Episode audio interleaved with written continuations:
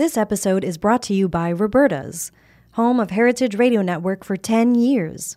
Learn more about Roberta's at robertaspizza.com.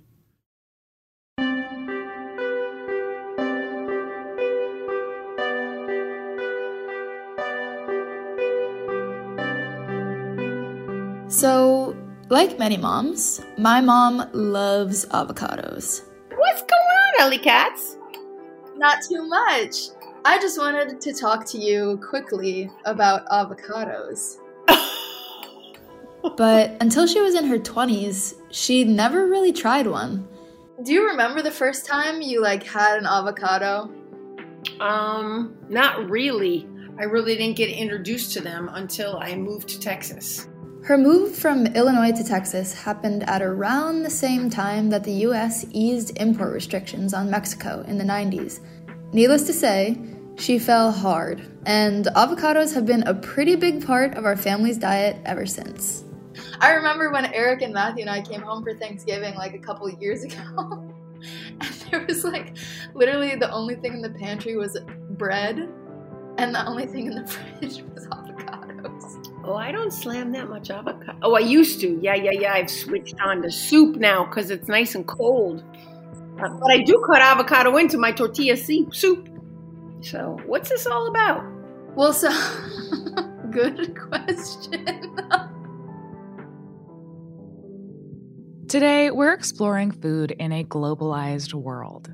Nowadays, about 90% of our avocados come from Mexico. And the beloved green fruit is just one example that illustrates our rapidly changing foodscape. According to the FDA, 32% of fresh vegetables, 55% of fresh fruit, and a whopping 94% of the seafood that we consume here in the US is processed or caught internationally. We import and enjoy food from more than 200 countries and territories around the world. But as the world's population continues to grow and climate change looms, what does globalization mean for the future of food? We continue our mini series on the future of food to consider the issues that remind us of just how big and small the world can seem. From labor to disease, from equity to our evolving taste buds, our palates and plates reflect an increasingly interconnected food system. How can we anticipate and plan for the changes to come? Time travel with us as we answer together on this blue floating rock where have we been and where are we headed? I'm Hannah Fordin, and this is Meat and Three. Meat and three. Meat and three. Meat and three. One meat, three sides. Food, news, and storytelling. A square meal for your ears. Meat and three.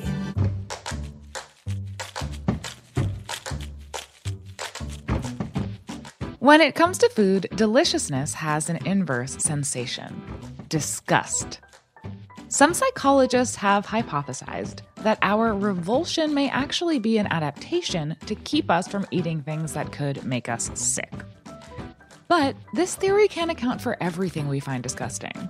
It's also highly culturally regulated. The boiled offal that is Scottish haggis, for example, rarely sounds appetizing to the average American. With globalization, increased contact between cultures has also increased the unfamiliar foods we each come into contact with. What does this mean for the taste preferences of the individual of the future? Up next, Sarah Mathis endeavors to find out. Hákarl, an Icelandic fermented shark.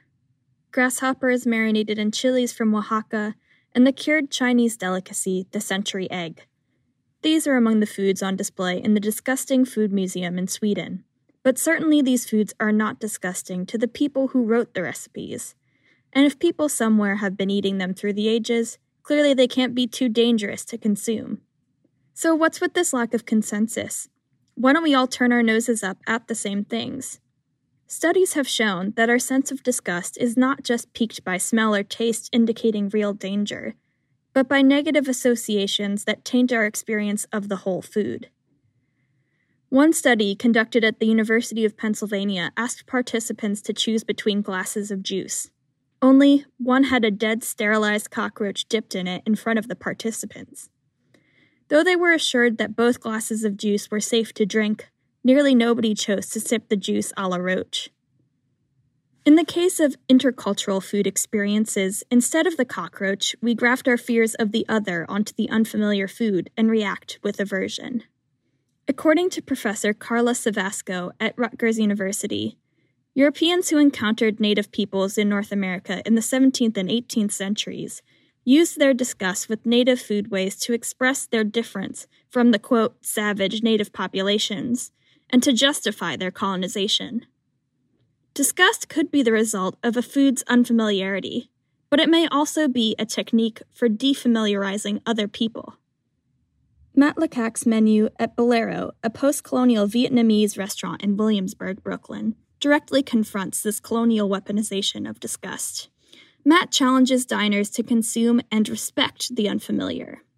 In fact, they have something called the Duck Egg Challenge, a whiskey beer combo that comes with a fertilized duck egg, prized for its extraordinarily creamy yolk. It's interesting because I get like five Vietnamese mothers coming in and just drinking coffee and ordering that and then leaving. And then I get a lot of uh, New Yorkers come in and they get excited to try it and challenge themselves to eat it. So it's nice to see that they're um, open minded to it. But you know, like we have to be very specific. Hey, there's going to be a baby duck inside. It's kind of Russian roulette. You don't know how big this baby duck is going to be. It may be like the size of your like the tip of your thumb, or like a full grown like duck with wings and feathers and everything. So far, Matt remembers only one customer making a stink about the duck egg. He wasn't prepared for the full baby duck and refused to pay at first. But most of his diners seem open to trying new things, that hasn't always been the case with Americans encountering the more pungent tastes and smells of Vietnamese cooking. The sauce Bolero uses on their Hanoi skate salad, for example, was once a weapon of war. The sauce, to truly make it the way it should be, uh, you need to use uh, what's called a fermented anchovies sauce in it. It's called uh, mam uh, nem. It's even more pungent than fish sauce because when you extract fish sauce to make fish sauce, what's left is the murky bodies of the anchovies. And Vietnamese even use those murky bodies to make the sauce out of it. So in this dish, you mix this fermented anchovy sauce with pineapples, garlic, and uh, a couple other seasonings. But during the war, the Vietnam War, there's a folklore that says like uh, when the American soldiers infiltrated the tunnels, uh, the Vietnamese would actually throw vats of this sauce into the tunnels. And the Americans could not stand the smell of it and they would pop up and get captured. And to think of it like 50 years later, New Yorkers are coming into Bolero to enjoy this sauce on our Hanoi skate salad is like a full circle of amazingness to me. It's a beautiful thing.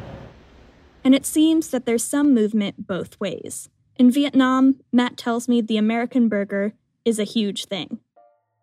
But this doesn't necessarily mean that global power imbalances haven't had an effect on what cuisines are considered seriously. Tastemakers like the Michelin Guide have remained pretty Eurocentric. As we push forward into a new era of exposure to foreign foodways through tourism, immigration, and internet platforms like TikTok, perhaps we can be more aware of the biases that motivate our disgust. Maybe we can move past just acceptance into appreciation and respect. Although it's unclear how long it'll take us to start embracing new, unfamiliar favorites, there's one steadfast staple that's here to stay poultry. When it comes to America's beloved bird, people have been dreaming of idealized food futures for a long time. Long enough for us to reconsider what the innovators of yesteryear actually got right. HRN's Isaac Furman contemplates the future of chickens by looking to the past.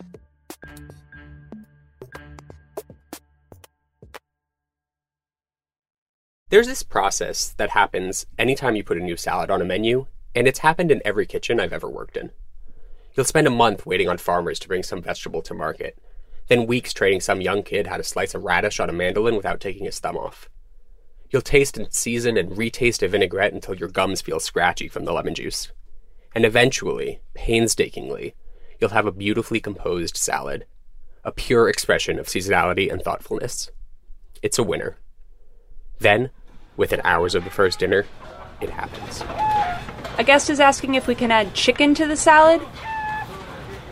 This episode is all about the future. And when I think about the future of chickens, I close my eyes and picture an endless refrigerated grocery case filled with shrink wrapped, deboned, deskinned, deflavored, bland, boring chicken breast. Most consumers really love this chicken. They do taste tests with pre factory farm chicken. Um, I don't know if you've ever had a bird that just sort of run around in the yard. The texture is 100% different. And you can argue, yes, it might have less chicken flavors, but most people eat chicken because it's a cheap, easy protein that tastes like whatever sauce you put on it.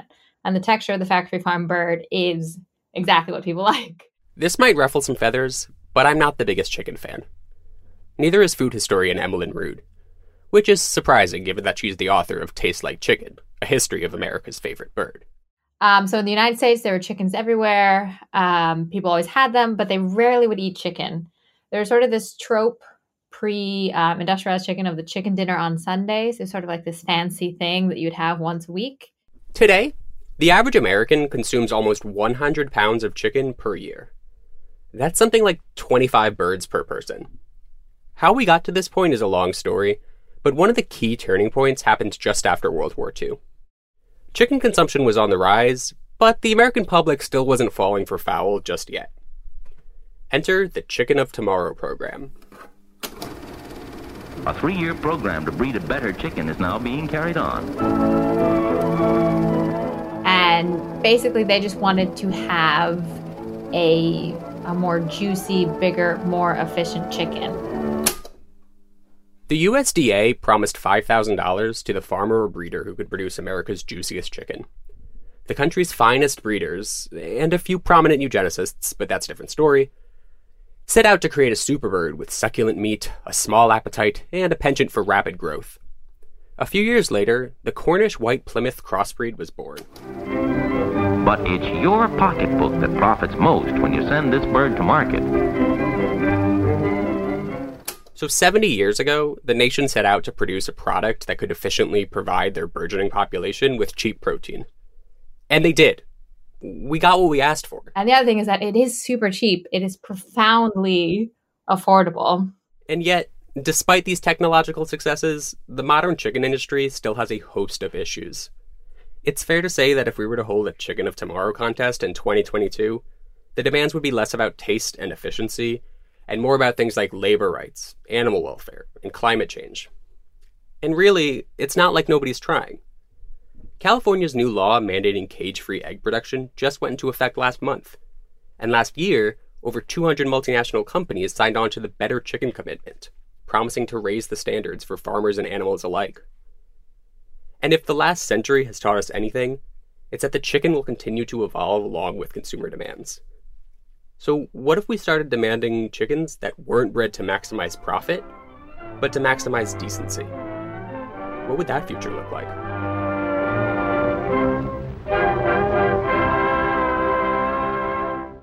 We'll be right back with more Meat and Three after a brief break.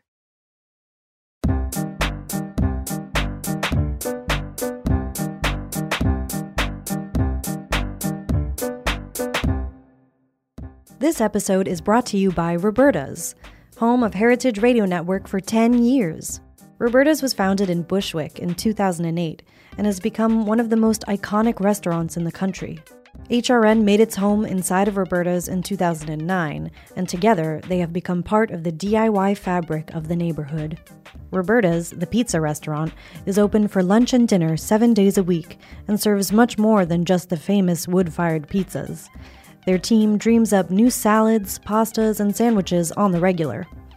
Roberta's Tiki Bar is alive and well in the back garden, serving up frozen drinks in the summer and hot toddies in the winter. Stop by the bakery and takeout spot next door for fresh breads, sticky buns, and pizzas to go.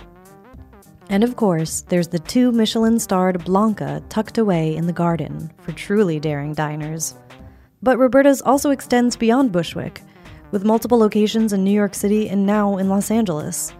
You can also find their frozen pies in grocery stores around the country. The spirit of Roberta's, like Heritage Radio Network, is everywhere. Here's to many more years of pizza powered radio. Learn more about Roberta's at robertaspizza.com.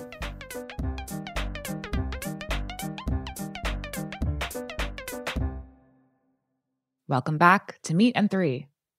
Chickens aren't the only winged creatures of the future. In the wake of COVID 19, bats are having a moment. People are searching for something to blame for a pandemic that has turned our world upside down. And these critters are an easy target. This blame has resulted in a toxic culture of xenophobia, with many targeting entire identities, cultures, and continents as enablers of a virus whose origins have sparked a series of misinformation and conspiracy theories. The reality is, bats are all over. They often spread disease in ways difficult for humans to control. And humans' ever increasing need for housing, land, and resources is forcing them to spread out. Chapin Montague speaks with Fred Cohan, a professor at Wesleyan University who researches the ecology and evolution of infectious diseases, to learn more about why bats are the starting point for so many of our present and future viruses, and how they can play a part in stopping them. As we all know now, bats have very dangerous diseases. And in fact, they just have lots of diseases. It's not just the SARS like viruses. And it's not completely understood. But as a result of their metabolism to be able to fly for sustained periods, it's thought that they have invested less energy, less of their resources into their immune system, and they become infected by more viruses than we do, and they've somehow come to a peace with these viruses. As Professor Cohan just explained, bats have proven themselves to be resilient creatures. Humans and our domesticated animals, on the other hand, have not been as lucky. Warning, there's some major poop content ahead. Animals, our domesticated animals, can serve as a conduit of new diseases that are not their diseases, but they become a conduit of bat diseases. Let's start with the Nipah virus in Malaysia. Professor Cohan explained that this virus spreads through bats living on date palm plantations near piggeries. The bats would poop near the pigs, the pigs would inevitably eat the poop. You get the picture. And Nipah virus, fortunately, uh, in most places has not become a really good human virus from the virus's point of view. The Nipah virus can be transmitted, but not in the way that I, I, said it would have to to cause an epidemic. That it didn't transmit such that each person infects on average more than one other person. Another example is the Hendra virus in Australia. In the context of this virus, at least, the bats themselves pose no threat to humans. But when the bats come into contact with a domesticated animal, the virus transforms.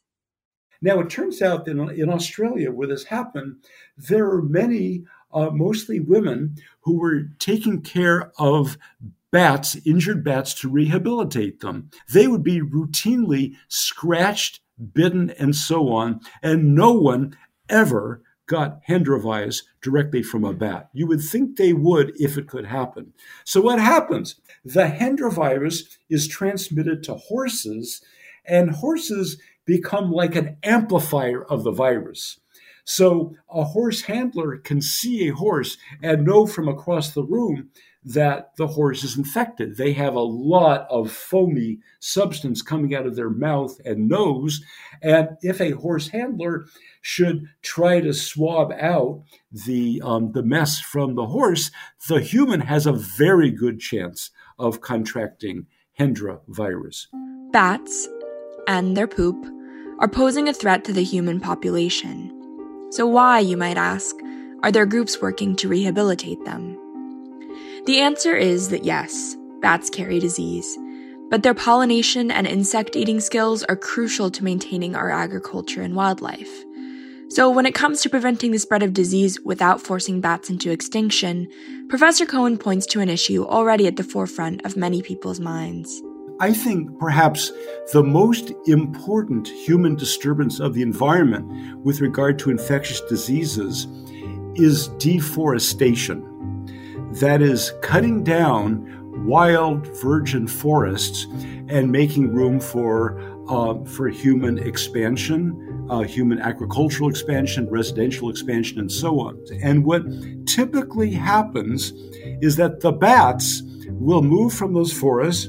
They will move into, into areas where we're inhabiting, maybe some hollowed out tree in some kid's backyard. And this can lead to a spillover of Ebola virus. And this is exactly what has happened many times in Central Africa and West Africa. Most of the Ebola outbreaks, which number in the dozens in Central and West Africa, most of these outbreaks have been in areas that have recently been disturbed, that have been deforested. And presumably, we don't know all the details in every case, but presumably what's happened is that the bats have come into close contact with people and have shed their Ebola virus on people. While it's an admirable goal, ending deforestation isn't going to happen overnight. And given that we're currently deep in the midst of a multi year pandemic, I asked Professor Cohan for some positive news regarding the future of zoonotic disease. The solution he points to also includes, you guessed it, bats. We have learned from Chinese scientists and Americans and others' collaborations with Chinese scientists that there are a lot of wild bat viruses uh, in bats that are very closely related to both SARS 1 and SARS 2. So, on the one hand, you could say that's kind of a gloomy bit of knowledge because you would say, well, what's going to happen? There's surely going to be another outbreak. If there's been two in 20 years, why wouldn't there be another one? Well, the thing is, it has been such a useful thing to have those viruses in our freezers and to know about them and to see how well various experimental vaccines will neutralize with antibodies the various bat viruses. According to these studies, scientists have found that these experimental vaccines can provide protection against many of the SARS variants found in bats that have yet to reach humans, in addition to all of the SARS 2 variants currently being transmitted through the human population. So, what I'd like to say out of all that is that even if we don't have the motivation, the political will to do what we need to stop environmental disturbances that bring us infectious diseases, I think we're in a better position now to control viruses that come into our population. And plus, we have a way to preempt some of these viruses from becoming pandemics. Certainly, the SARS like viruses, we're all over that. So, all in all, bats are complicated creatures. They cause problems, but they can also be part of the solution and remain integral to our agricultural and environmental systems.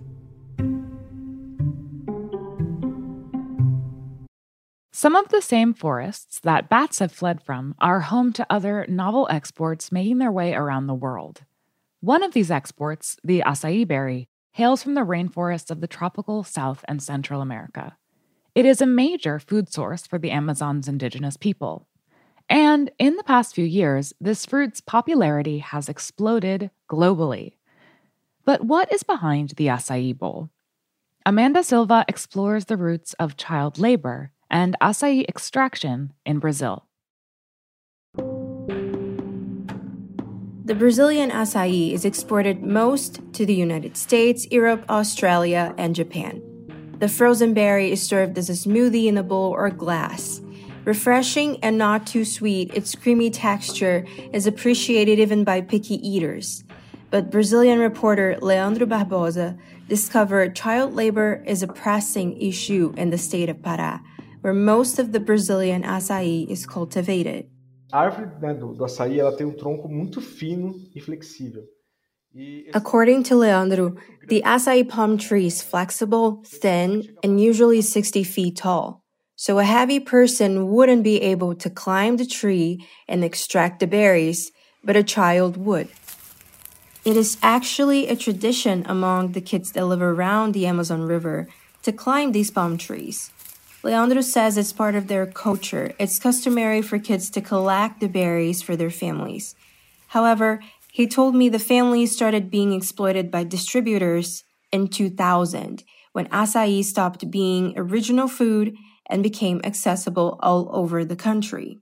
Dados recentes, né, da, da UNICEF e da Reports from UNICEF and the International Labor Organization show that COVID increased child labor in the past year. In 2020 alone, at least 160 million kids were forced to work worldwide. The Brazilian federal constitution prohibits child labor for individuals younger than 16. But in Pará, the children working as acai pickers are extremely poor, which is why they need whatever money they can get. I also spoke to Italian photojournalist Alessandro Falco, who is stationed in the state of Pará and covers Amazon issues. His work has been featured in publications like National Geographic and the New York Times. I traveled to Abaetetuba, one of Brazil's biggest producer of acai, for the Intercept magazine. And since the first few hours, uh, driving a small boat around the huge highland complex in front of Abaetetuba, uh, we started already seeing small boats with mostly teenagers looking for acai palms full of precious berries I ended up meeting and talking to half a dozen of children. They were aged between 8 to 13. They basically help their parents that are living in already desperate conditions. I think that it's important to say that those parents probably started working the same age, maybe even earlier, and that it's sure that they didn't have a proper access to school or in some cases no education at all. Poverty and lack of education are social issues that allow for such circumstances. As long as the government doesn't invest in public policies, child labor will continue to exist in the state of Pará. They spend basically all their days doing this until they collect a few baskets of 28 kilos and when they are full they basically just leave them on the banks of the river and wait for an intermediate. This intermediate comes by boat. He will pay around three four dollars per basket. An acai bowl averages from seven to fifteen dollars in the us these children are paid three to four dollars for 45 pounds of acai. According to locals these intermediate people are individuals from the community.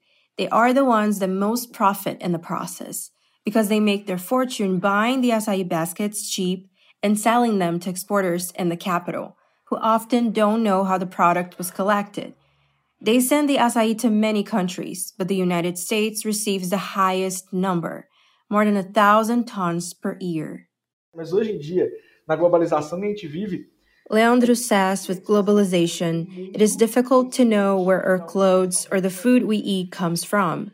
The tendency is for more products to sell internationally in the future, but what we choose to buy is up to us. As the world grows increasingly connected and regional cuisines become part of the global trends, it's important to understand the ramifications and what it entails.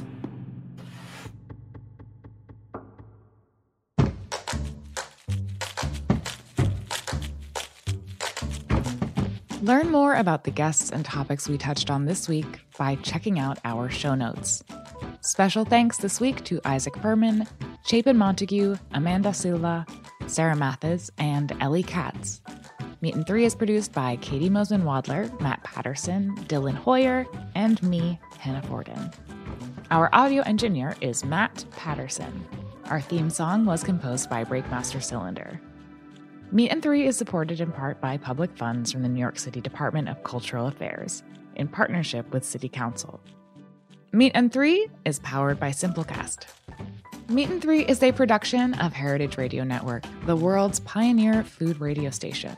Learn more at heritageradionetwork.org and follow us at heritage underscore radio. And please stay in touch. Whether you have a story idea or would just like to say hey, write us at ideas at meatand3.nyc. That's all spelled out.